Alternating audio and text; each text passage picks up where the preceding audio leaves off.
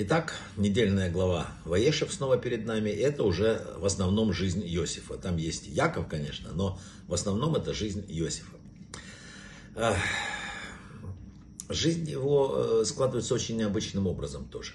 Для любимца небес очень, так знаете, мальчика продают родные братья в рабство, попадает в тюрьму, испытание жены Паштифара, которая пытается его соблазнить и так далее и тому подобное, трудно назвать это радостной судьбой.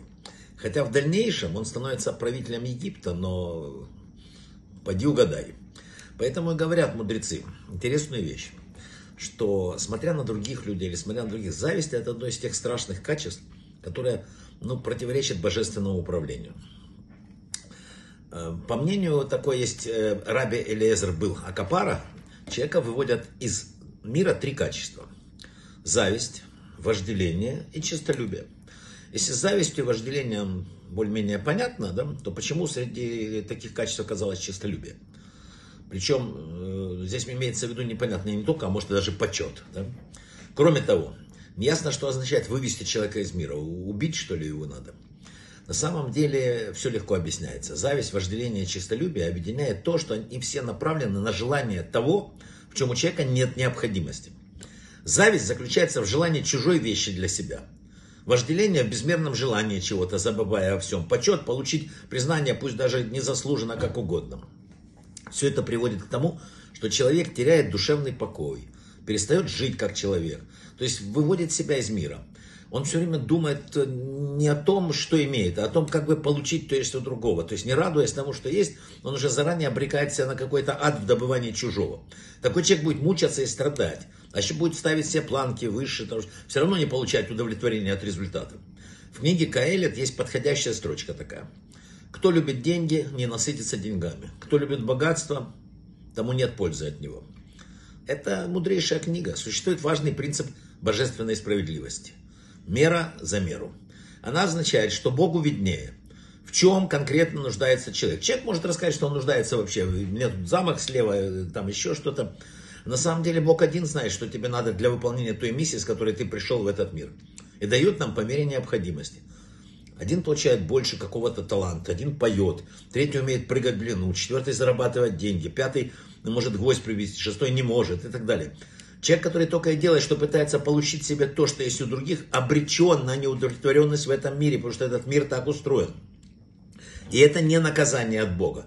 Это наказание самого себя. Более того, есть страшная вещь, Кабала говорит, что завистливый человек может показаться ему все время мало, не только в нынешнем мире, но и в будущем. Представляете, на что он себя обрекает? Но даже самый ярый, чтобы вы понимали, завистник понимает, что у него самого может быть то, чего не хватает другим. Тоже понятно. Есть, кстати, притча, как Равин решил вылечить прихожан своей синагоги от зависти. Он объявил им, что понимает их недовольство, поэтому предложил всем написать, что именно хотели бы получить, положить в конвертик – записку своей фамилией. А потом теперь каждый возьмите конверт того человека, которому э, вы завидуете. Чтобы Творец послал ему судьбу, пошли, он, Творец пошлет судьбу того человека. Вы знаете, никто не выбрал. Никто не выбрал. Говорят, что если каждый свой полушубок возьмет, если всмотреться. У людей нет желания иметь проблемы других людей. Мы замечаем только хорошее, что есть у других. И хотим получить это себе. Но не хотим взять себе в придачу проблемы этих людей. Понимаете? Так что, как бы это сказать, кто счастлив? Тот, что рад тому, что имеет. Это закон, который много раз говорит. Еще одна вещь. Сказано в Торе, возлюби ближнего, как самого себя.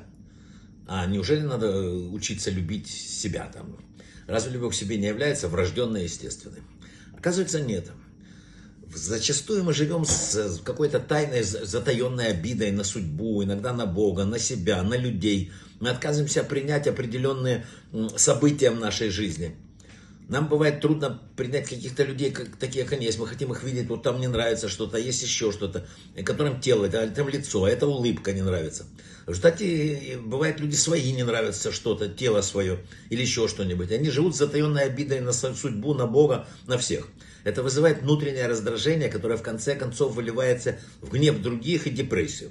Ибо мы всегда проецируем свои чувства на окружающих людей. Человек, который отказывается принимать реальность такой, как она есть, отказывается принять и себя таким, как он есть. Такой человек не может любить ни себя, ни других. Он все время будет нервный, раздраженный. Для того, чтобы любить других, необходимо в первую очередь научиться любить себя, такого, как ты есть. События окружающего нас мира не могут зависеть от нас. Не могут. Однако наша реакция на эти события только в наших руках. Один человек может оказаться в автомобильной пробке, сгорать от гнева и стресса, и нервничать, и кричать. А другой, понимая, что он не может ускорить, включить музыку или приятную кассету с Торой и будет слушать уроки Торы. Вот, пожалуй, и все, что можно сказать. Брахава от слаха, всего самого лучшего.